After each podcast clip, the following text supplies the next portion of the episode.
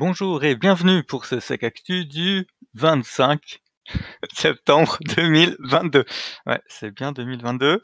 Nous sommes de retour ce soir euh, avec moi, euh, Morgane, Bonsoir. Mi Bonsoir. et Windrid. Bonsoir. On va essayer de reprendre un peu les euh, actualités à une euh, fréquence, euh, on espère, d'une fois par mois à peu près. Donc on a décidé de renommer ça euh, Sec Actu. Et ce soir au programme, on va parler de phishing de compte à travers, enfin malgré la protection du MFA, de l'Albanie et de l'Iran. De Teams euh, et euh, sa manière délicate de stocker des secrets. De priorisation d'incidents vus par euh, les équipes d'incident response, un peu de Uber, un peu d'un hôpital, un peu quand même de la guerre en Ukraine, d'un fournisseur de cyberdéfense français, et puis euh, pour finir une petite euh, vidéo instructive si vous débutez dans, euh, ben vous verrez, vous verrez bien. Sur ce, ouvrons le comptoir, si le bot le veut bien, c'est parti.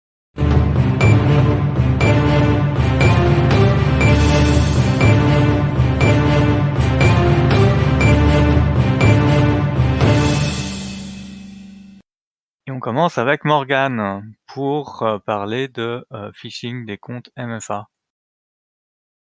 Bah ouais, bonsoir, donc ça faisait longtemps. Parce que, donc pour information, hein, ça fait un, des plombs. euh, Ça fait combien de temps maintenant qu'on n'a pas fait de- d'épisode euh, Ça fait quasiment un an, non? Un peu moins que ça quand même? Ah ouais, je tire un peu Mais, plus, euh, je vais regarder. Ouais, ce qu'il faut savoir, c'est que j'ai également été en arrêt, euh, enfin je travaillais pas pendant cette période-là également, donc euh, pour moi c'est une reprise tout court de la sécurité, c'est pas uniquement pour le, pour le. Euh, du coup, je cherchais donc des news, de quoi je pourrais parler, euh, euh, j'essayais de voir un peu ce qui avait changé depuis mon, mes quelques mois d'absence pour, euh, pour congé parental, et je me rendais compte que tout change et pourtant tout reste la même chose. Mais quand même en tendance, j'ai vu une petite différence, c'est par rapport justement au phishing des comptes MFA. Il y a encore quelques temps, on était quand même pas mal à pousser sur l'intérêt de mettre du MFA parce que ça permettait d'augmenter un petit peu la barre pour les attaquants et que mine de rien, les techniques de phishing de l'époque étaient relativement inopérantes dès qu'il y avait un MFA qui se mettait dans, dans, l'engrenage. Et je me rends compte que c'est plus vraiment le cas maintenant. Donc j'ai vu un, c'est un paquet de news différentes, il y en a deux, trois, euh, mais notamment un- une qui parle de Evil Proxy, donc il y a un service de phishing qui est vendu donc euh, euh, auprès des cybercriminels pour quelques centaines de dollars. Vous avez des kits de phishing clés en main qui permettent d'attaquer les, les comptes les plus connus, alors que ce soit des, des pages Okta, des pages euh, de Google ou, euh, ou euh, équivalent. Où il y a, je crois qu'il y a aussi du Twitter, etc. Et qui maintenant permet justement à n'importe quel cybercriminel, euh, pas forcément très avancé, avec du petit clicodrome, de, mettre ça en place. Alors après, il n'y a rien de nouveau sous le soleil, hein, parce que ce genre d'outil, ça existait déjà. On avait parlé à l'époque de Evil Jinx, par exemple, qui était un outil donc plutôt de type POC, recherche, qui montrait comment c'était possible de faire ce genre de choses. Le principe est assez simple, hein, c'est un, man in the middle, donc au lieu de faire une bête page de phishing, qui, euh, avec un formulaire d'authentification qui est complètement euh, vide et qui récolte juste les credentials. Là, vous vous mettez vraiment en- en- au milieu entre la, cible qui se fait avoir et euh, le site officiel à destination, Dis- disons par exemple Okta. Et donc, quand la personne marque dans votre formulaire son utilisateur et mot de passe, vous les envoyez tel quel à Okta, qui demande du coup son challenge de MFA, que vous redemandez d'équivalent euh, à la cible. Et si la cible est bonne poire et le met également, et ben, du coup, vous avez l'authentification qui se termine côté Okta. Et quand vous êtes logué sur le site, vous avez du coup un, un cookie de session qui permet de dire bah, c'est bon, je me suis logué, donc ne me redemande pas ça dans 3 secondes dans la prochaine requête. Et bah, il suffit juste de voler ce cookie de session là et de le réutiliser ailleurs euh, pour pouvoir du coup bah, vous connecter en bypassant euh, le mot de passe, le nom utilisateur, le MFA, etc. Donc ce n'est rien d'autre que ça euh, que fait euh, Evil Proxy. Euh, et maintenant, voilà, ça montre aussi que bah, le, voilà, le MFA, c'est pas suffisant. Euh, si les gens continuent de se faire avoir, euh, mettre leur nom, enfin mettre leur passe euh, n'importe où, euh, ben, on se fait quand même baiser. Et euh, alors là, on peut dire bon, c'est relativement avancé, quand même, c'est une solution clé en main, mais il faut quand même l'acheter. euh, quid de l'attaque un peu plus low-tech En fait, on se rend compte que ça change pas grand-chose. Il y a un article justement, donc je crois que c'est Krebs qui a fait un article là-dessus, voilà, qui parle justement des, des MFA de type TOTP, donc qui sont envoyés généralement par SMS ou par euh, par des fois un, applicatif, il faut l'entrer dans un certain fenêtre de temps. En fait, maintenant, les, les phishing euh, un peu plus euh, modernisés, même s'ils sont pas au point de faire du man in the middle comme Evil Proxy, en fait, ont simplement des opérateurs qui sont relativement réactifs. Ou, par exemple, lorsque vous rentrez vos informations dans la page justement de phishing, c'est pas stocké pour être vu, je sais pas moi, trois jours plus tard par un opérateur, c'est directement envoyé sur un bot de Telegram. Et il y a quelqu'un qui, dans les minutes qui suivent, va essayer de se connecter avec l'information qui a été fournie. Donc, combien même euh, euh, votre TOTP qui a reçu par SMS, il est, tout frais, en fait, il va servir directement et donc euh, le, compte qui, va, qui a été renseigné va être converti quasiment immédiatement. Donc, en fait, maintenant, voilà, faut, faut se dire que le MFA est loin de vous protéger tel quel parce que bah, tous les MFA ne, se valent pas. en l'occurrence, justement, maintenant, ce qui est le MFA type code à usage unique euh, est bien insuffisant. Il faut plutôt viser sur des choses de type euh, bah, WebAuthn avec FIDO2 par exemple. Donc on rappelle, hein, c'est des clés physiques. Ou euh, physique, ça peut être aussi dans votre dans le, comment dire, le module de sécurité de votre, votre téléphone ou votre, votre PC, hein, qu'on appelle le HSM et qui permet justement de faire des vérifications en plus, et notamment de, ne pas se faire avoir par un faux site, parce que simplement l'authentification prend en compte également le nom de domaine, et donc si le nom de domaine n'est pas le bon, bah, simplement l'authentification ne se fait pas. Euh, le problème c'est que FIDO2 c'est pareil, hein, on en parlait euh, il y a plusieurs années hein, déjà, euh, sur, ce comptoir. Et le fait est que, alors dites-moi si je me trompe, hein, les autres qui sont avec moi aujourd'hui, mais j'ai quasiment vu ça implémenté nulle part. J'ai vu une news qui explique apparemment euh, Twitter a posé ça auprès de son staff maintenant et a imposé une clé de sécurité physique pour l'intégralité de ses connexions à distance. Mhm. C'est le seul exemple que j'ai en tête. je crois que Boursorama, ah, tu peux enregistrer une clé FIDO2 pour l'authentification. Ah, moi, je parle même pas de l'authentification B2C. Moi, je parle simplement de auprès de tes employés Est-ce que tu connais des boîtes qui ont déployé ça à grande échelle pour tout leur staff, ah. qui imposent pour se connecter sur euh, la passerelle SSO euh, quelconque, alors généralement c'est du Okta ou euh, du Azure ou que sais-je, imposer une clé de sécurité physique avec... Moi j'ai vu que ceux qui étaient à la, à la, carte, à la carte à puce sont restés à la carte à puce. Et les autres n'ont pas fait le pas plus que ça. lié au, conflit Ukraine-Russie, tu as le déploiement de YubiKey qui a été assez publicisé. Mais en Ukraine hein, c'est ce genre de clé. En Ukraine. Ouais, dans, ouais, donc sur un théâtre de guerre. Après, il faut pas oublier que déjà juste les gestionnaires de mots de passe, ils lisent ton compte et ton mot de passe à une URL. Donc quand tu es sur le mauvais site, c'était un point que je comptais mentionner aussi, mais ça permet également d'avoir une mesure. Alors, ça protège pas de utilisateurs un peu zélés qui se dit mince, je sais pas pourquoi mon l'ingénieur ne marche pas aujourd'hui, je vais le copier-coller à la main. Mais effectivement, ça permet de mettre la puce à l'oreille si euh, lorsque vous voulez vous connecter sur votre site, euh, l'autocomplétion n'est pas proposée, peut-être que c'est pas le site en question. Hmm. Ça marche assez bien, hein. j'ai euh, eu des problèmes comme ça là où je bosse. Ils t'ont envoyé une nouvelle, un nouveau truc, il n'y avait pas eu de com pour dire que l'URL avait vraiment changé, elle était, elle était proche. J'étais en mode passe, il m'a dit je connais pas. Et là en fait j'ai réalisé qu'effectivement l'URL était proche, mais que Bon, c'était un service legit, mais la com ayant pas, étant pas arrivé jusqu'à moi, ben après je suis retourné vers les équipes en disant euh, les gars, c'est du phishing ou euh? Donc ça, ça fonctionne. Ouais. Après c'est pareil, quelle entreprise a déployé des gestionnaires de mots de passe euh, à tous ses salariés. Bah, D'autant plus quand euh, l'entreprise en parallèle essaye de supprimer les mots de passe via le SSO tu te dis, est-ce que ça vaut vraiment le coup de mettre un gestionnaire de mot de passe pour un compte? Parce que, dans, entre guillemets, euh, si ton déploiement SSO est parfait, à la fin, tu n'as plus qu'un seul compte. C'est-à-dire que tu te logs une fois sur ta, sur ta gateway, c'est fini.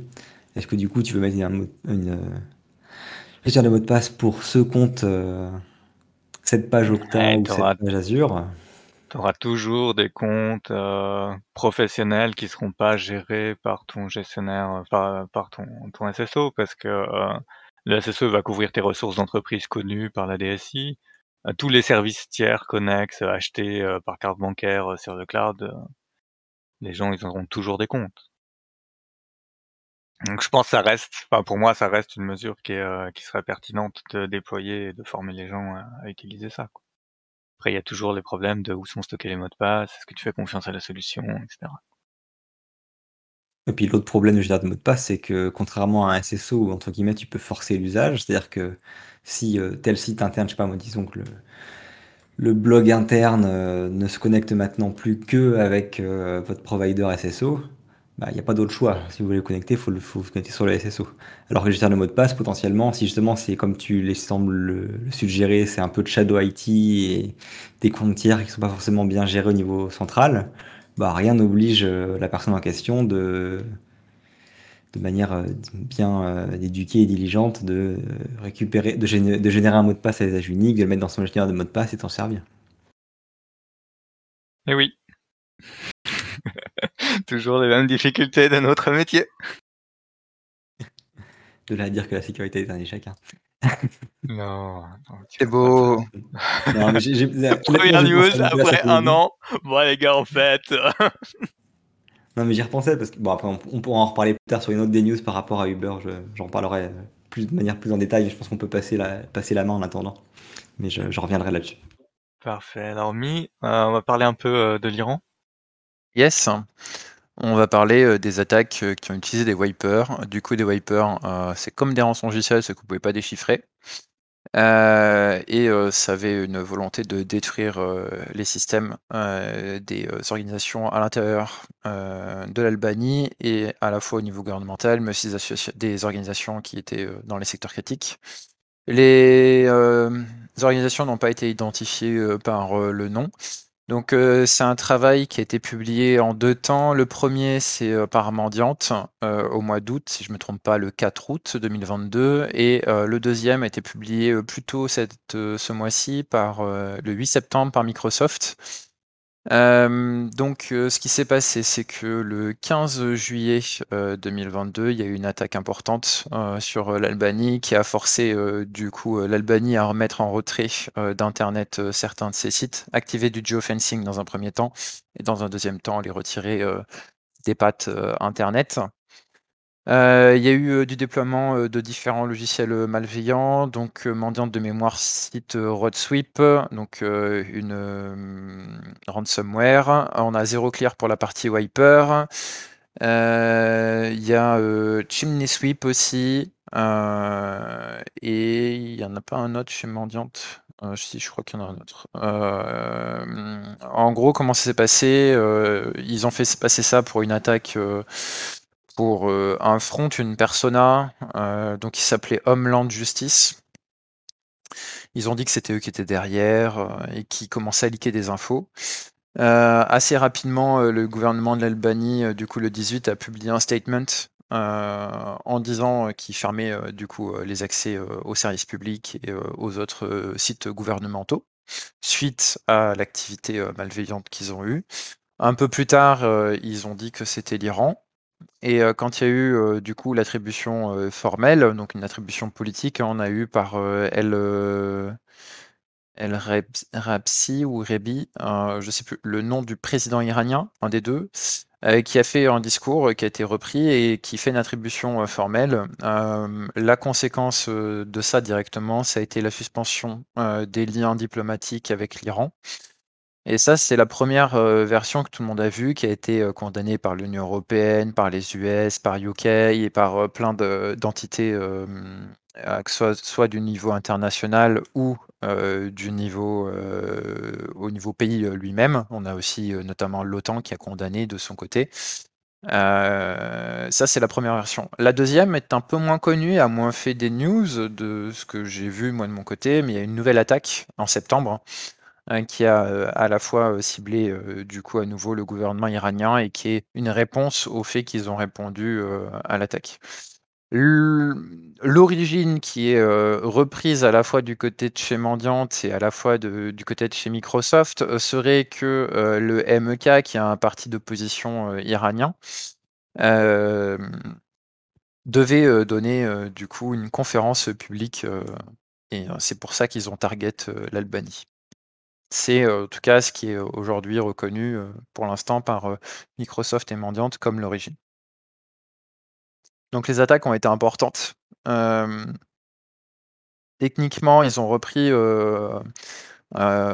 pour le wiper, ils ont fait un nouveau variant de Zero Clear, donc c'est un malware, un wiper qui est déjà connu côté iranien, donc il n'y a pas de, grosses nouvelles au niveau de ça. Ils l'ont légèrement modifié, je sais plus ce qu'ils ont modifié, je crois que c'était au niveau des. Je sais plus où ils l'ont mis, je sais qu'ils l'ont mis quelque part. Il y a une petite modification, mais c'est pas très important. Euh, Chimney Sweep, c'est la backdoor qu'ils ont déployée derrière. Et puis, euh, ce qui est intéressant de noter aussi, c'est le fait qu'ils ont voulu se faire passer pour euh, un groupe euh, de type persona où ils ont créé une entité, une, entité, oui, qui ne se dit pas du gouvernement iranien. Et derrière, ils essaient de faire croire que c'est cette entité-là qui a mené ça. C'est de l'activisme et c'est un sujet qui est assez euh, comment dire, proéminent euh, ces dernières années, notamment bah, sur le conflit euh, Ukraine-Russie. Donc si, je, résume un peu, là, les, les mecs, ils allaient faire une, une présentation, un talk, enfin bref, en Albanie. Ils une conférence, ouais.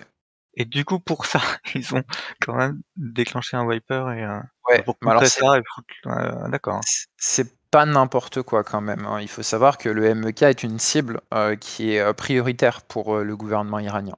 Mais notamment, du coup, son... un, de son bras... un de ses bras armés, l'IRGC. Même ah si l'attribution de mendiante à l'IRGC est contestée par Microsoft, qui l'attribue plus à un autre service qui s'appelle le MOIS. D'accord. Bon, après, ça, ça va être les détails de l'attribution entre les deux. Euh, beaucoup, euh, privilégient l'attribution de Microsoft, euh, à celle de Mendiante. Mais bon, ça, c'est des détails, au niveau de l'attribution. là, on peut dire quand même qu'on a une, attaque qui a été, visible, par les citoyens, notamment mmh par, la privation de l'accès à leurs services publics et aussi, via la destruction, des, infrastructures. C'est quand même assez énorme, quoi. Je veux dire, t'envoies pas ton armée physiquement, euh, t'envoies pas tes assassins tranquillement, discrètement, et euh, utilises euh, les, la partie cyber pour faire des trucs que tu te serais pas permis de faire euh, autrement, quoi. Tout à fait. Qu'on est en train de glisser vers euh, quelque chose d'extrêmement dangereux, quoi. Mmh. Ok. Du coup, je t'ai coupé, quoi d'autre? Et c'est tout pour moi. Euh, ce qu'on peut dire, c'est que, euh, depuis, euh, les relations iraniennes, sont compliquées. on peut, dans une certaine mesure, mais je veux pas faire un lien direct, mais dire que suite au fait que, les US ont fait une publication aussi, suite à ça sur d'autres composants, cyber, de l'Iran, donc, on peut noter, APT42. Euh, qui a été notamment bien repris euh, dans NCAS US. Euh, et on peut dire d'une certaine mesure que ça n'a pas participé à rendre les discussions sur le JCPOA, donc l'accord sur le nucléaire côté Iran, plus, plus fluide. Mmh. Ça. Voilà. Très bien. On va revenir sur un sujet un peu plus léger ou du moins techniquement euh, plus facile d'accès. Morgan, en parlant de Teams et de l'étrange manière dont Teams euh, sauvegarde ses secrets. Oui, c'est un article aussi en fait euh, que j'ai nommé Vuln dans notre Vuln parce que en fait je me demande simplement de votre avis. donc j'ai vraiment lu en diagonale la partie technique. Hein. J'ai plus regardé les débats qu'il y avait sur Reddit à ce niveau-là, mais en gros, c'est un article de Vectra qui explique qu'ils ont trouvé un, euh, moyen finalement d'abuser, donc de, voler une session Teams une fois qu'on est sur la machine. parce que quand la personne utilise la version cliente, hein, pas la version navigateur, sachant que le, client de Teams, en fait, c'est qu'un navigateur masqué parce que c'est Electron derrière, donc c'est le, le, framework qui permet de très facilement convertir une application web en application, entre guillemets, qu'on appelle ça déjà on va dire en dur. Desktop, voilà. Euh, et donc, euh, en l'occurrence, euh, donc une fois qu'ils sont sur justement qu'ils ont la main sur la machine, ils peuvent faire envoyer justement donc le, token de session qui serait stocké justement donc en clair sur la machine dans le système de fichiers sans particularité, sans méthode de sécurité additionnelle. Et cet article-là, en fait, quand je l'ai lu, il m'a fait penser à un article que j'avais lu il y a, je sais pas, plus de 10 ans à mon avis, qui était à la base sur l'article sur, sur le site de Pitgin. je sais pas si vous vous souvenez de ce qu'est Pitgin. Enfin, je sais que ça sert encore, mais c'est je pense qu'il faudrait expliquer, ouais, parce qu'il y avait des gens qui n'ont jamais connu. Un client multi-chat c'était à l'époque de voilà AIM, euh, ICQ, etc. que c'était très utilisé. Euh, de nos jours, un petit peu moins. Mais voilà, c'est un client multi-chat euh, à la base environnement Linux. Mais je sais qu'il y a également des portages pour Windows. il y a également un portage macOS qui s'appelle, c'est quoi, c'est Adium, je crois. Bref, un client multi-protocole. Et à l'époque, il avait fait pas mal de scandales parce que, oh là là, c'est une honte, il stockait les noms d'utilisateurs et les mots de passe de tous les comptes de messagerie utilisés dans Pidgin en clair dans un fichier des, des, euh, enfin des, données utilisateurs de la personne en question. Et ils, ils avaient d'ailleurs une page dédiée sur leur site web en disant euh, qui justifiait leur choix. Et le choix était le suivant, était euh, euh, oui d'accord c'est en clair, mais pour pouvoir y accéder, ça implique un contrôle en userland de la machine. Et si jamais vous en êtes rendu à avoir un contrôle de userland, bah finalement vous pouvez, euh, on peut bien entre guillemets faire de la sécurité par l'obscurité en vous chiffrant le, token en question dans le fichier, mais il faut bien qu'on mette la clé quelque part. La clé sera accessible en userland. Donc de toute façon, ça ne fait que rajouter une étape auprès de l'attaquant. S'il en est rendu au point d'avoir un accès en userland, en fait, on s'en fout un petit peu. Le reste, c'est de la poudre aux yeux. On préfère au contraire vous le mettre en clair pour que ça vous choque, pour que vous vous rendiez compte de la vulnérabilité de vos comptes euh, et de l'intérêt du coup pas euh, de, votre choix de sauver vos, vos creds sur la machine plutôt que vous faire croire que c'est sécurisé en mettant une couche, une surcouche d'obfuscation avec, avec une clé de sécurité. Et ça m'a vraiment fait penser à ça. Alors je sais que ça remonte à plus de 10 ans ça maintenant, je sais qu'on a quand même pas mal évolué là-dessus, je pense qu'il y a sûrement des mesures maintenant qui existent pour protéger euh, des, tokens euh, au niveau de Windows par exemple, euh, qui permettent de protéger un minimum et que une simple application avec un accès de base en userland ne peut pas accéder à ces, à ces tokens-là, peut-être. Il n'empêche que c'est vrai que si les gens ont déjà un accès sur votre machine, bon, il y a quand même un paquet de mesures qui sont plus de la poudre aux yeux qu'autre chose. Ouais.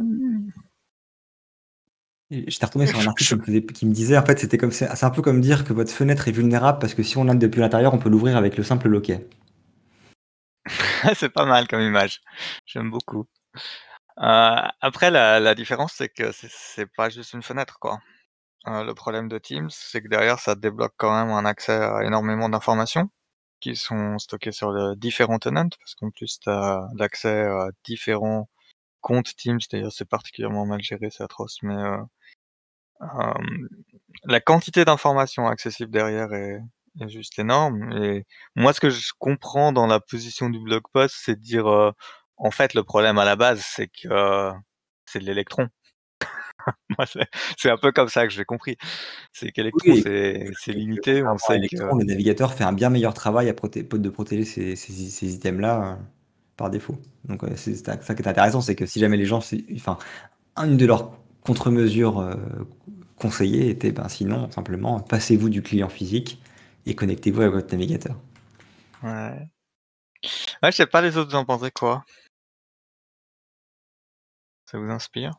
Euh, J'en pense que Microsoft applique, euh, très fortement ses, euh, security baseline. que si, pour eux, ça ne mite pas le service, bah, ils vont pas les corriger comme ils l'ont dit et que beaucoup de choses, qu'ils choisissent de ne pas corriger leur reviennent dans les dents, on va dire, de ce côté-là donc qu'il faudra un changement de leur côté, hein.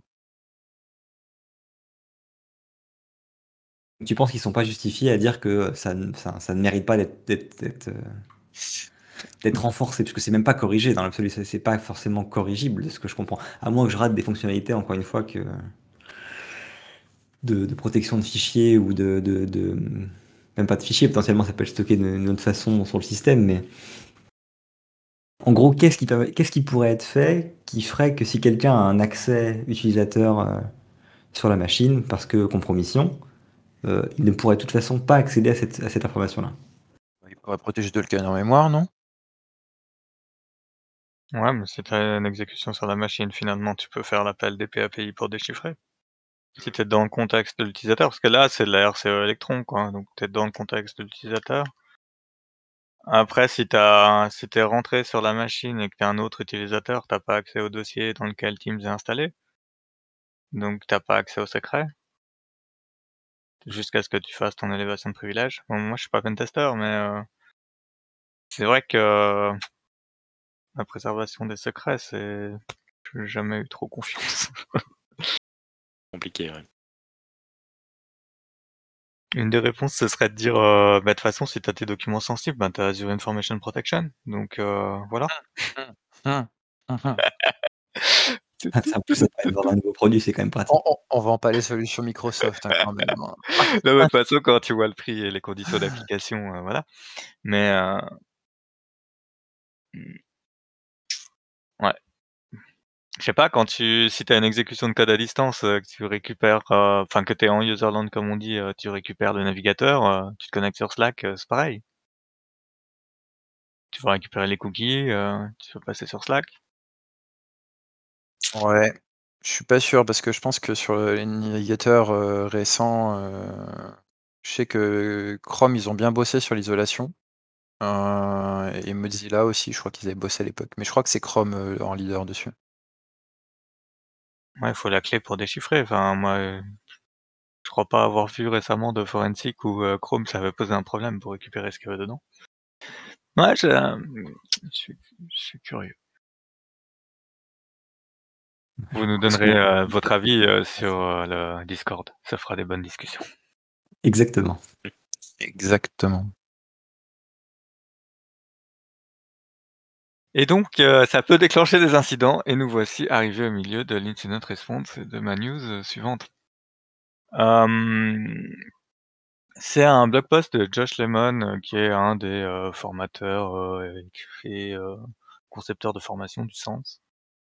Euh, et c'est intéressant parce que lui, il est du côté vraiment incident response.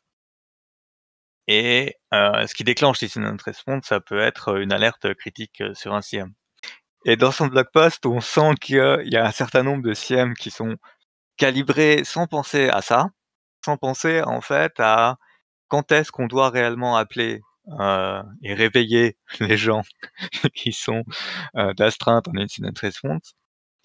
Et euh, du coup, il a fait une matrice qu'il a qui apparaît un peu vague quand on la lit juste euh, comme ça, mais qui permettrait à des entités de euh, classer leur leur détection de CM différemment pour que quand ça arrive à l'incident response, ben ça ça réveille pas pour rien.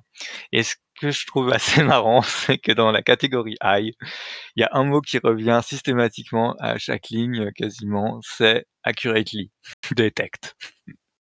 Donc c'est que des signatures extrêmement fiables qui sont en fait les plus dures à avoir dans un CM.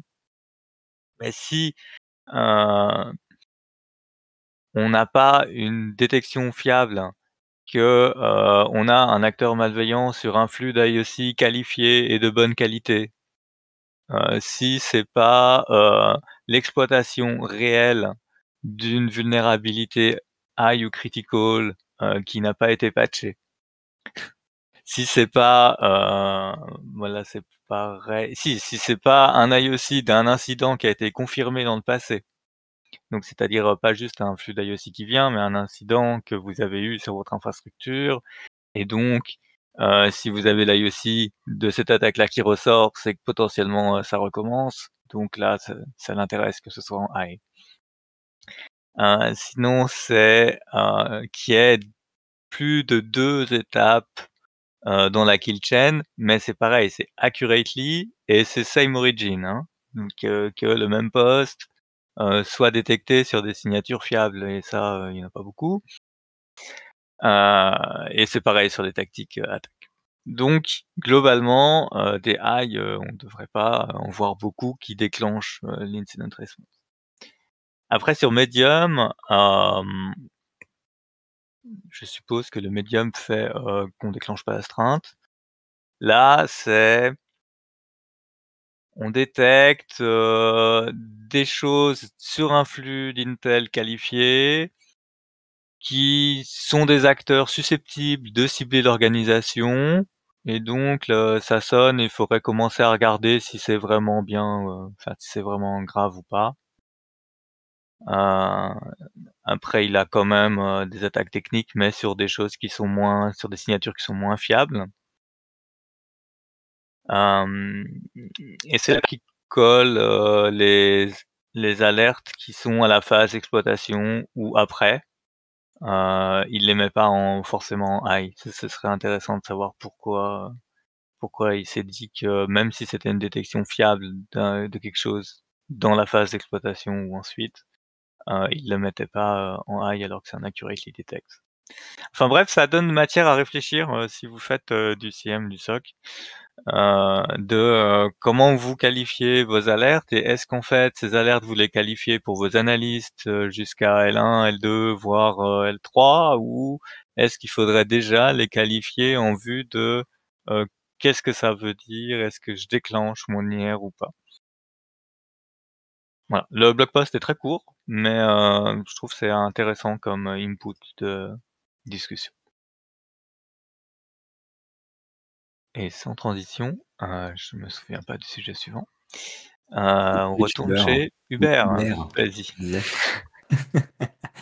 Non, alors je vais pas parler en détail de ce qui s'est passé en Bridge Uber, je vais plutôt parler de 2-3 petits points que que j'ai notés dans l'article. Et un des premiers, c'est la façon dont la personne est rentrée. Donc a priori, hein, d'ailleurs c'est, heu, je la personne s'est fait attraper de mémoire, c'est un ce serait un anglo-saxon de 17 C'est pas ans, heu, confirmé, ouais, on sait pas. Il y a il y a pas eu une arrestation, présumé. pas. Bref, en tout cas, heu, il s'était assez vanté finalement de la méthode dans laquelle il était rentré et finalement en fait il a heu, spammé, heu, des requêtes d'authentification. Il a pas expliqué comment il avait récupéré les credentials, à l'origine du compte en question, mais une fois qu'il avait les un compte valide, sans avoir le le token MFA, il a simplement, spammé le de demandes d'authentification encore et encore et encore pendant plus d'1 heure.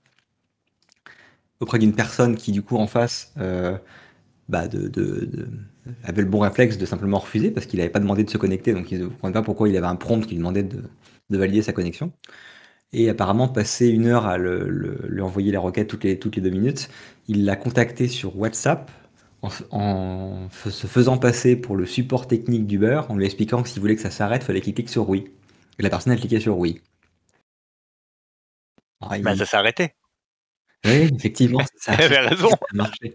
Non, mais je veux dire, ça montre un peu aussi le entre guillemets «la la faiblesse», heu, ce genre de méthode. C'est-à-dire que là, on est même pas j enfin, tout un peu plus en amont dans cette ar dans SecActu, je parlais des techniques de MFA qui sont un peu faiblardes comme le TOTP qui permettent d'avoir un man in the middle relativement, heu, efficace, heu heu, du fait qu'il fallait plutôt du FIDO, heu, qu'il fallait plutôt mettre, heu, des choses comme la biométrie ou de bêtises. Là, ça montre bien qu'entre guillemets, «même en faisant les choses presque correctement», à savoir avoir un prompt sur le téléphone et pas avoir un mot un code à à transférer sur, heu, sur le même canal, bah, il suffit simplement que la personne, heu, i comme ici, là, se se lasse et finisse par céder ou, ce qui est beaucoup plus souvent le cas, c'est, les personnes qui reçoivent un une demande de notification, qui réfléchissent pas et qui cliquent sur oui, quoi. Ouais, ou des fois Malheureusement juste ça pop alors que tu appuyais ailleurs, quoi. Il y a Oui encore des applications où fois les notifications, tu as accès directement à approuver, heu et toi tu es en train de faire autre chose sur une autre app, ça arrive et boum, tu as fait approuver, quoi, hein. Oui, oui et non, puis des fois aussi pour la pour la défense des utilisateurs, des fois tu as des prompts d'authentification qui sont liés à ta propre machine qui se reconnecte et qui peuvent être vachem enfin très, heu, très confusants pour, pour Ouais, ça s'est bien calmé ça quand même en 1 an là. Ah moi, j'ai C'est, encore des cas, des comportements sacrément, heu, ésotériques, sur Ah ouais? macOS avec les authentifications de Microsoft, hein. Ah, quelle idée. Enfin, c'est une Bah Donc technique qui a l'air voilà, je plus utilisée. donc faut être méfiant. Et voilà, c'est un point, c'est pour ça que je blaguais un petit peu tout à l'heure sur le le côté sé sécurité est un échec. C'était plus sur le côté en fait, le côté un peu vain, de la sensibilisation à à la sécurité informatique qui, heu, semble relativement peu changer d'année en année avec, quand on remarque la sensibilisation en en entreprise, souvent le point d'orgue, c'est quand même la partie authentification sur le fait de, heu, de mettre son VPN, de ne pas partager son mot de passe, de mettre un mot de passe fort et cetera. Et pourtant, je veux dire, le vol de session, c'est le point d'entrée mais, heu, roi dans la plupart des des des intrusions. On est on est rarement sur de la 0 day hyper complexe, le le très gros du lot, c'est ces attaques de ce type-là où il y a quelqu'un qui s'est fait saouler pendant 25 minutes et qui a fini par cliquer sur oui, quoi. Donc ça montre à quel point. Enfin, voilà. Mm. Le problème de la sécurité, c'est qu'il suffit d'une personne en fait. C'est-à-dire que tu as beau former euh, 2000 personnes dans ton entreprise. Déjà, sur les 2000, on va dire qu'il y a peut-être 200 qui sont trouvé ça intéressant et 1800 qui ont essayé de faire le plus vite possible de finir ça pour aller sur ce qui les intéresse vraiment, à savoir leur métier. Et donc, ils vont euh, écouter d'une oreille ou essayer de répondre de manière un peu intuitive et, et sans contrefiche royalement. Et euh, voilà, et ce genre d'attaque passera, passe, passe et passera encore euh, dans, dans 5 ans, malheureusement. Après, si la personne a accès à toutes les données, il y a un petit problème quand même. hein. Si de là, on peut escalader jusqu'à l'accès total à toutes les données, c'est que ta défense en Bah, justement, c'est là où on vient à la suite. Le, cette personne-là, apparemment, avait accès justement. Donc, euh, je pense qu'il avait un accès euh, au niveau informatique, euh, enfin, comment dire, au niveau euh, administration. Et en, du coup, en sautant après de, de machine en machine, via un scan, il a trouvé, la personne qui a attaqué a trouvé un script PowerShell qui contenait des comptes administratifs pour une application euh, Ticotic, qui est une solution PAM, donc d'accès. Mhm. euh. Je me suis dit, bah, c'est quand même, c'est quand même ballot. Donc euh, PAM, hein, c'est l'accès administrateur, c'est la gestion d'accès administrateur privilégié, Oui. gestion des privilèges d'administration. Justement, c'est censé être une, une bonne recommandation. Tu es censé justement ne plus avoir un- une myriade de, comptes administratifs, euh, administrateurs euh, stockés dans un notepad ou que sais-je, ou euh, pire encore, un seul compte admin qui marche sur toutes les machines, mais au contraire te connecter sur un bastion, qui sont généralement des solutions de type PAM comme Ticotic, mais comme bien d'autres, hein, Beyond Trust ou que sais-je, et qui, elle, sert de coffre-fort pour tous ces credentials, et qui en plus de tout ça, rajoute bah, du monitoring. enregistre qui s'est connecté quand sur quelle machine, voire enregistre ensemble des commandes faites, etc. Du coup, on a intuition en lisant ça que bah, Uber faisait les choses relativement correctement, parce qu'ils utilisent une solution PAM. Mais il y a quand même un mot de passe admin de PAM, donc un mot de passe de la forteresse qui est stocké en clair dans, dans un, dans un script. Quoi. Donc, Dommage. il suffit d'un faux pas, et, et voilà. Et du coup, forcément, en- entre guillemets, ça, ça amplifie le problème, parce que là, euh, du coup, on a les clés du royaume. Donc il avait accès à absolu- absolument tous les systèmes, une fois qu'il avait l'accès administratif dessus. Et d'ailleurs, Ouais. il il s'en est pas privé. Il a eu accès euh, à leur compte de communication, il a eu accès à- à- notamment aussi à leur bug bounty. Ouais, alors Et ça, juste avant de passer au Oui. bug bounty, euh, là-dessus, c'est pareil. euh, pourquoi il n'y a pas de détection? Je veux dire, euh, un compte administrateur, enfin le, même le compte de service du PAM, enfin déjà le logon admin sur le PAM, euh, déjà ça devrait être détecté. Mais euh, bref, il y a, y a des fois des possibilités de mettre du monitoring. Après, je vois bien ce qui est difficile avec un PAM, c'est que ça passe son temps à faire des connexions, des resets de password de partout. Et euh, du coup, ça fait un tel bruit que dans le CM, tu sais pas quoi en penser. Euh, mais si tu arrives à traiter correctement les logs du PAM, tu dois pouvoir voir que tu as quelqu'un qui est en train d'aller partout, et partout assez vite, et partout, ça devrait quand même sonner. Mais est-ce que c'est ça dans les scénarios, euh, dans les use cases de détection et de protection quoi? Bah, Voilà. notamment, comme tu l'as dit, c'est pas simple de trier euh, l'info de l'alerte dans un système PAM, mais si jamais euh, Uber avait justement dans des scripts d'administration PowerShell les comptes admin, c'est qu'ils s'en servaient de ce compte admin. C'était pas un simple brise-glace, à mon avis. Oui, mais il devait que- pas aller euh, partout, quoi. Enfin, moi aussi, ça va partout. Dans ce cas-là, tu mets pas un PAM, mais c'est bien possible aussi. Hein, on voit tellement de Ah, choses c'est- atroces. c'est euh. c'est possible qu'ils aient de très mauvaises pratiques ou une équipe qui était euh, réfractaire et qui. Voilà. Mais si vous avez un PAM et que vous avez un CM, vous pouvez vous poser la question de est-ce qu'il faut faire un use case de détection d'accès soudainement anormaux par rapport à votre PAM. C'est pas parce que vous avez mis un PAM qu'il faut vous dispenser de monitoring. Voilà. Et donc euh, après, il a eu accès au report de Bug Bounty. Oui, et du coup, ça m'a fait, entre guillemets, euh, un peu sourire, parce que c'est vrai que souvent, il y a les gens qui ont la peur du bug bounty, parce qu'ils ont peur, ah, mais quand même, euh, ça donne un blanc-seing pour des gens, pour nous attaquer, etc. Bon, on s'est déjà défendu de nombreuses fois de ces choses-là. Je veux dire, c'est pas le bug bounty qui donne un blanc-seing, c'est le- l'exposition sur Internet. hein. Euh, les gens ne se ne se comment dire, ne s'empêchent pas d'aller regarder ce qu'il se passe dans vos machines exposées, euh, bug bounty ou pas. Au contraire, c'est une bonne approche pour essayer de trouver des vulnérabilités et d'être euh, une, comment dire, une communication responsable. Mais encore faut-il les corriger derrière. Et euh, justement, si c'est un bon argument pour prioriser euh, les findings que vous avez dans votre bug bounty, bah, vous pouvez donner ça comme scénario auprès de votre, organisation dirigeante. C'est bah oui, d'accord, donc on a mis ça de côté, on a payé le, le chercheur, on... maintenant on dit simplement que c'est les duplicats au prochain qui nous donnent des, ces alertes de même type. Ça fait euh, six mois que ça traîne. Que se passe-t-il si demain on a quelqu'un qui accède à notre bug bounty dans le back-end et qui voit tout ça et qui revend le tout au plus offrant? Parce que là, pour le coup, c'est un trésor, quoi. C'est-à-dire que si jamais, heu, enfin, je je je connaissais pas je connais pas l'état du bug bounty d'Uber, je sais pas à quel point ils avaient des choses qui étaient dans le pipeline depuis, heu, des choses relativement critiques, non mitigées dans le pipeline, mais en l'occurrence, sinon, c'est du pain béni. C'est-à-dire que, bon, déjà, la personne avait un accès relativement étendu, donc on peut se dire après tout, on n'est plus à ça près.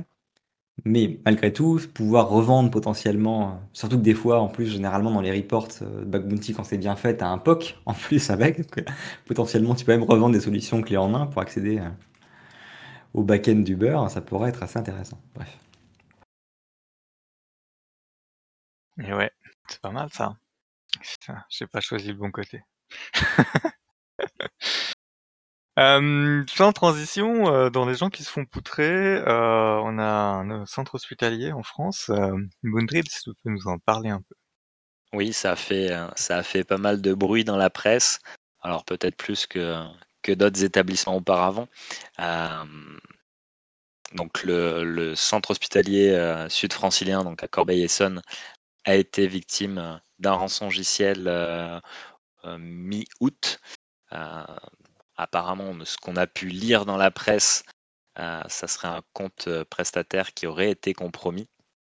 Voilà, donc ils seraient ils seraient rentrés par le biais de ce compte prestataire. Ils auraient utilisé, plusieurs outils, dont PC Hunter, pour désactiver les solutions de protection, désactiver les shadow copies, pour, après, ben, élever leurs privilèges, exfiltrer les données. Ils ont utilisé, heu, Mega pour, pour, heu, sortir les données qu'ils ont volées à l'établissement. Ils ont déployé ensuite, le l'outil de chiffrement via GPO et heu, sont allés jusqu'à se connecter en SSH, sur, sur les machines, ESXi pour aller, chiffrer directement, les machines virtuelles.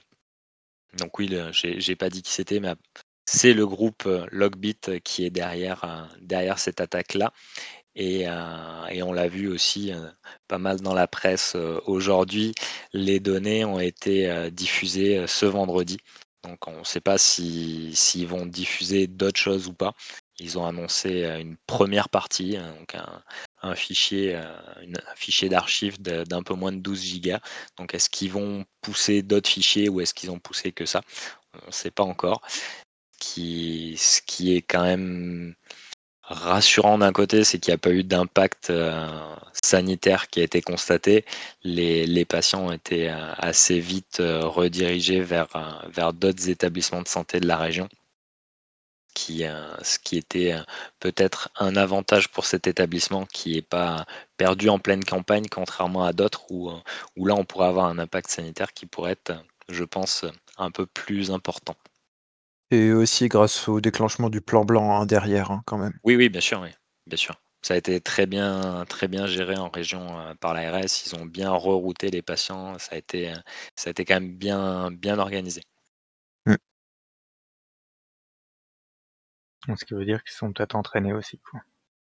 Après, ils ont eu des occasions, hein, sur Paris de malheureusement, Oui, hein, de bah, c'est en train de enfin, ça va devenir, heu, prochainement, une obligation. Je crois que c'est une obligation pour les pour les OSE, heu, bah, de de réaliser, heu, des exercices de crise, heu de manière annuelle. Sur, la partie hospitalière, alors je vais pas dire de bêtises, mais je je crois que je me rappelais du chiffre. Dans le truc, de l'Annecy, pour 2021, ils avaient dit un incident, quasiment toutes les semaines sur le secteur hospitalier. Ouais, Donc. Alors il faut savoir que c'est un incident déclaré, hein. c'est un Parce incident que déclaré, oui et puis il y a après il y a moyen qu'il y en ait qui soient pas déclarés et bien sûr. puis, heu Il y a ceux qui ont la malchance que ça sorte dans la voilà. presse. On a eu Cahors aussi, heu, récemment et Ouais. ceux qu'on ne qu'on ne sait pas ou qu'on Ah, sait ceux en qui off. sont ceux qui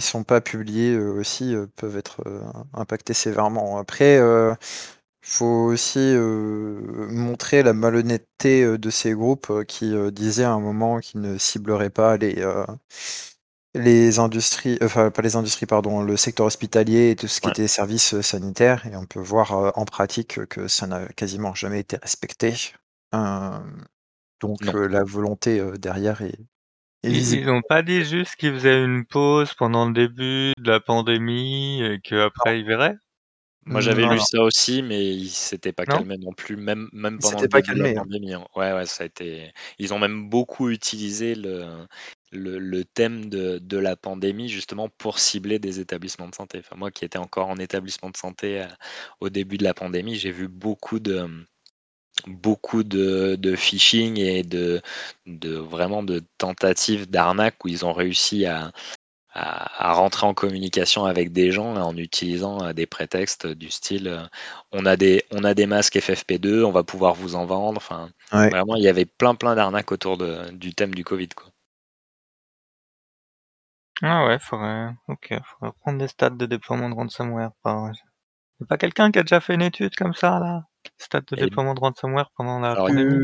Tu dois avoir un truc, je un pense, public, doit y avoir. Ouais, tu as même un établissement qui s'est fait poutrer parce que justement pendant la, pen pendant la pandémie, quand ils ont voulu mettre en place du télétravail, ben, ils ont ouvert un ouais, bah, un serveur beaucoup. RDP, voilà, un serveur Voilà, RDP exposé et du coup, ils se voilà. sont fait poutrer comme ça, Ouais, ouais. Bon, c'est pas les seuls, hein. On peut citer, non, on peut citer aussi, une grosse entreprise, qui, décide de de mettre en place, heu, des appliances VPN qu'ils avaient pas allumées depuis 2-3 ans. Ils les mettent pas à jour. Ils mettent ça en ligne parce qu'ils ont besoin rapidement, heu, de pouvoir mettre à disposition des accès VPN. Les VPN sont pas à jour, ils se font poutrer en 24 heures. C'est dommage, hein. Bah oui, Enfin, après, c'est voilà, c'est rien d'étonnant. Je veux dire, l'accès à distance, ça s'improvise pas, et quand non. ça a été déployé en urgence, forcément. Non, non, ça s'improvise Heu, pas et puis, heu, beaucoup de choses sont passées à travers, heu, notamment tout ce qui était études, heu, qu'on fait normalement sur un projet sécurité où on prend le temps de bien valider et cetera. Beaucoup, heu, de petites entreprises, mais pas que, des grandes aussi, hein, se sont permis de court-circuiter, heu, tout ce qui est, heu, assessment, de sécurité pour la solution, l'ont mis en ligne directement. Ils ont privilégié le besoin métier qui était de répondre, rapidement à aux besoins de pouvoir, heu, faire du télétravail à l'aspect, du coup, de validation de sécurité. Certains ont pu jouer cette carte et ça s'est bien passé pour eux et d'autres ont joué cette carte et ça s'est mal passé pour eux. C'est un assessment, qui était risqué pour certains, d'autres ont eu de la chance. voilà, on va dire il y a de la chance. OK. D'autres choses sur le centre hospitalier ou je pars, heu? Ce qu'on peut ajouter, c'est que c'est une cible, qui est plutôt, heu, on va dire, bien utilisée par les groupes de ransomware, heu, même si, heu, ils disent qu'ils le font pas, la vérité est là, c'est bien ciblé. Le contexte, métier, du centre hospitalier et le fait qu'il y ait peu de budget aussi pour, prévoir de la cybersécurité, rend, ce domaine, particulièrement, propice à être victime à ce type d'attaque Ouais. et heu, qu'il suffit pas d'avoir fait une étude, de 10 minutes sur, heu, un hôpital, pour savoir comment ça fonctionne. Ah ça, c'est sûr, hein. Oui, c'est je pense que c'est c'est les établissements de santé sont des proies faciles, heu, bah, comme tu le dis, parce qu'il y a pas forcément de budget, heu, qui sont alloués à la sécurité et puis, je pense qu'on a aussi une grosse une grosse dette, technologique, heu heu, déjà sur oui, la non partie c'est IT, hein. culturel aussi, hein, dans le milieu de la santé, je aussi, dire, heu, quand tu regardes le le enfin le le CIA, heu, le le triptyque, je veux dire dans dans le milieu de la santé, ce qui compte avant tout, c'est l'intégrité de la donnée et sa disponibilité. La confidentialité, bon, voilà, c'est pas leur c'est pas leur première importance. Eux, ce qui Non, enfin dans dans la mentalité du médecin, je veux sauver une vie, je veux savoir ce qu'a le patient et je veux y accéder maintenant. ouais, à part, à part en en psy, heu, où où là, tu vas faire passer la confidentialité, heu Un peu plus haut dans la liste, mais sinon, je suis d'accord avec toi que sur la partie, heu, sur la partie, heu, soins et urgences, ça va être vraiment, l'intégrité et la disponibilité, ouais. moi, je pense qu'il faudrait un plan de 1 000 pour la cybersécurité, pour les hôpitaux. Ça marche bien les coups de milliards en ce moment. Ouais, je suis pas sûr malheureusement que ça dit 2 moi. ça amène grand chose. Ce qui ce qui manque déjà, c'est c'est peut-être d'avoir, d'avoir des systèmes d'information qui sont un peu plus, heu, un peu plus à jour, un peu plus, heu, maintenus, d'avoir aussi, heu, peut-être des bras pour, pour s'en occuper. Avant même d'aller faire de la sécu, hein, je pense que déjà, commencer par, Bah, mettre à jour, c'est de la sécu, hein. Et tu sais, et oui, il y oui, a il y a un paquet de boîtes qui ont des budgets sécu, très, décents et qui arrivent toujours pas à mettre à jour leur système, hein. C'était le troll, hein, le 1 000 000 Ça nous redonne, euh, non mais ça nous redonne foi dans notre, dans nos convictions. Ok, alors je vais passer à un autre sujet euh, parce qu'il faut bien en parler, mais il faudrait plutôt qu'on fasse des euh, émissions complètes dessus. Euh, il s'agit de l'Ukraine. Alors, on a un petit euh, communiqué euh, de Mendiant. Donc, Mendiant, ils sont, euh, bon, même s'ils ont été rachetés par Google, hein, des fois vous n'ayez pas suivi, donc ça, le deal a été clos. Donc, Ah ils oui. sont effectivement rachetés par Google. Euh, voilà, bon après c'est le temps que toutes ces fusions se fassent, mais ils sont engagés comme beaucoup d'Américains aux côtés de l'Ukraine. Et donc dans ces activités, ils ont accès à euh, des indicateurs sur les attaques qui sont en cours et puis sur les attaques qui contre eux entre enfin entre ce qu'ils voient dans leur sonde et ce qui est géré par euh, la cyberdéfense euh, ukrainienne. Et là, heu, c'est un communiqué sur, des groupes, d'activistes parce qu'en gros, autour de ce conflit, il y a une palanquée de groupes autoproclamés, qui vont aider une cause ou l'autre, hein, d'un côté ou l'autre du conflit. En l'occurrence, il s'agit de, 3 groupes. Alors Xaknek Team, Info Center, les les vous irez lire, hein, pour avoir les orthographes parce que Cyber Army of Russia Reborn.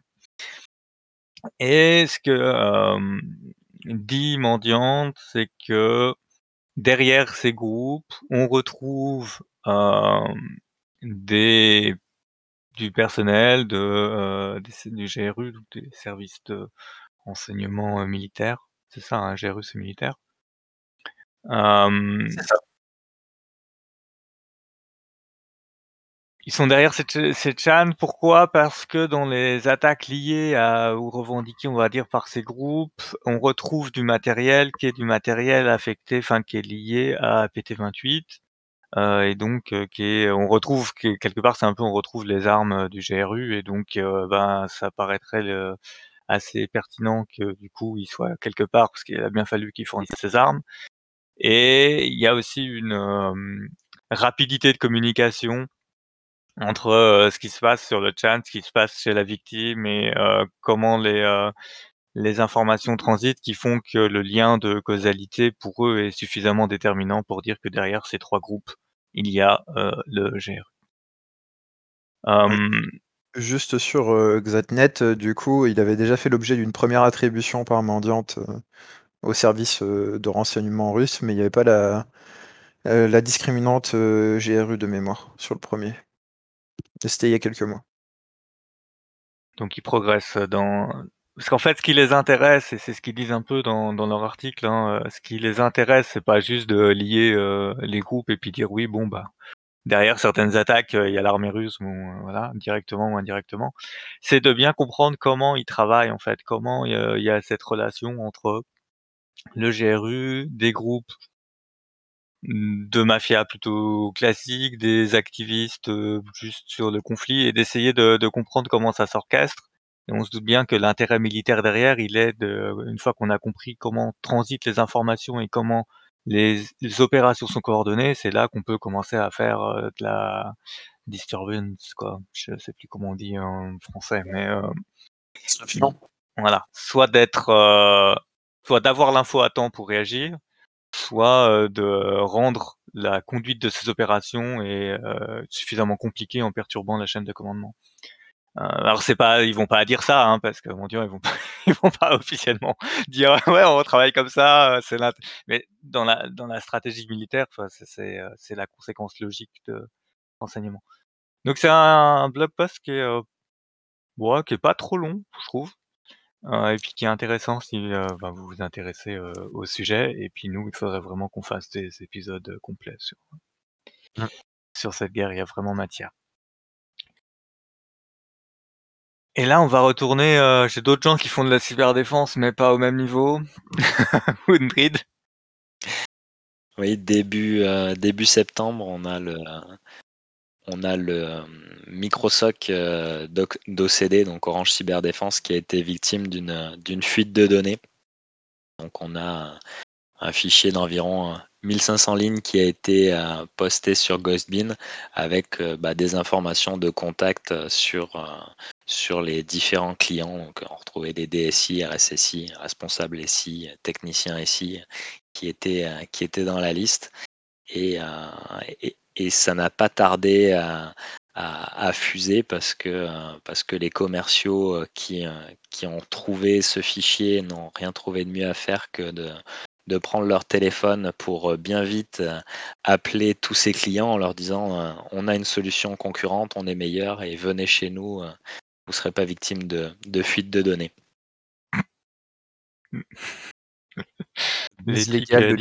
Hein. La base légale de l'utilisation de ces données, tendue. Ah, c'est pas bon. C'est pas génial, non. Moi, ceci dit, je suis pas au clair, moi, avec le GDPR versus l'ancienne loi, parce que les données professionnelles n'étaient pas protégées avant, et je sais pas dans quelle mesure maintenant elles sont mieux protégées, tu vois.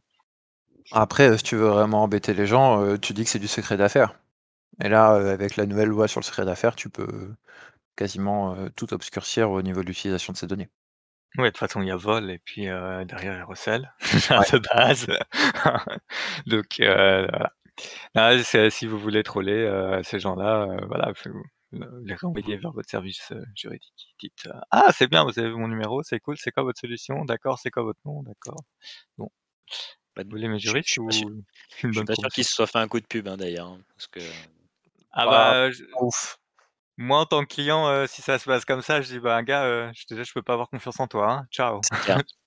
La solution, euh ah bon, les commerciaux, c'est des commerciaux. Sur cette conclusion très philosophique. La découverte, du moment, c'est, une série sur, Wireshark, mais, comment dire? Wireshark, je me souviens quand j'ai commencé la sécu, euh, c'était quand même un logiciel euh, qui est sympa, mais qui a beaucoup de menus et était un peu paumé. Euh, outre qui, enfin même si tu as les connaissances réseau, juste te balader là-dedans. Et donc là, c'est une série, alors en anglais certes, qui prend vraiment les bases, comment on se promène et puis comment vous faites vos fields, vos stats, trouver les données, trouver les creds dans les dumps, euh, voilà, bon, moi, je suis obligé de les passer en x2 parce que je, je m'ennuie un peu dans, dans, le truc. Mais voilà, si vous débutez, si vous voulez utiliser, que vous n'avez jamais mis trop les mains dedans ou que vous cherchez peut-être un ou deux tips and tricks, euh, ça peut être intéressant euh, à regarder. Après, ce gars-là, là, c'est un deep dive into Wireshark, c'est fait par euh, Cyberbox Academy, mais c'est un gars, hein, c'est un nom compliqué, mais c'est un gars. Et il a l'air de faire des trucs aussi sur la partie Azure. Euh, et ces labs ont pas l'air euh, de mauvaise qualité. Euh, c'est pareil, je suis passé très rapidement, mais potentiellement ça peut aussi être d'autres choses à regarder si vous avez de l'Azure et du et du Sentinel. Et parce que moi je me souviens aussi que Sentinel, pour rentrer dans le sujet, bah t'as les trucs Microsoft et ça envoie pas du rêve. Alors peut-être que là il y a d'autres trucs une autre façon d'aborder le, produit. Eh bien, je crois qu'on a bien parlé 50 minutes euh, facilement, 55, ouais, bientôt une heure. Ça fait plaisir, hein, les gars, de hein? refaire un épisode quand même. Bah ouais. Je sais pas vous, mais moi, ça me fait du bien. C'est chouette. Ça fait du bien de reprendre. Puis on a des petits nouveaux cette année, donc euh, on va les Merci pour l'accueil. Avec plaisir. Donc si ça vous a plu, euh, n'hésitez pas à nous le dire, faut qu'on sache euh, si on continue, euh, si on fait ça vous intéresse pas et que qu'on passe à autre chose. Hein. Sur ce, on ferme le comptoir. À plus tard. À plus tard. Au revoir.